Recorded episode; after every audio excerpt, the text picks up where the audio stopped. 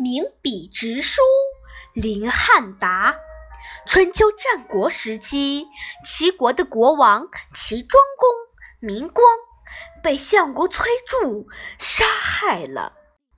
崔杼串通几个人立齐庄公的兄弟为国君，自己独揽大权。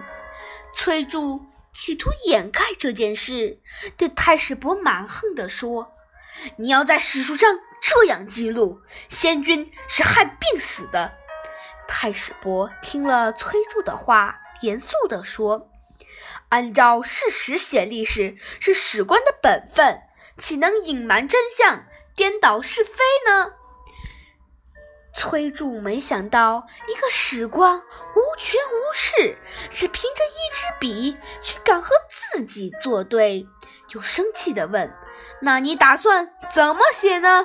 太史伯说：“我写给你看吧。”崔杼等他写好，拿过竹简一看，夏五月，崔杼谋杀国君光。上面写着：“夏五月，崔杼谋杀国君光。”崔杼大怒，对太史伯说：“你长着几个脑袋，敢这样这么写？”太史伯说：“我只有一个脑袋。如果你叫我颠倒是非，我情愿不要这个脑袋。”崔杼一怒之下，把太史伯杀了。太史伯的弟弟仲。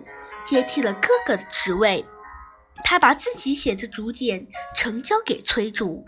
下五月，崔杼谋杀国君光。崔杼一看，气得说不出话来。他想不到天下竟有这样不怕死的人，气哼哼地问：“你难道没看见你哥哥的下场吗？你不怕我也把你杀了吗？”太史冲。面不改色，冷笑着回答：“我只怕不忠实，可不怕死。你就是把我也杀了，难道还能把所有的人都杀了吗？”崔杼不再说话，吩咐手下把他也杀了。第三个太史叔还是不畏惧、不屈服，也被崔杼杀了。崔杼一连杀了三位史官，虽然十分生气，心里却很恐慌。等到第四位太史记上任，崔杼把他写的竹简拿来一看，上面还是那句话。崔杼问：“你不还爱惜生命吗？”太史记说：“我当然爱惜性命，但倘若贪生怕死，就失了我的本分。不如尽了本分，然后去死。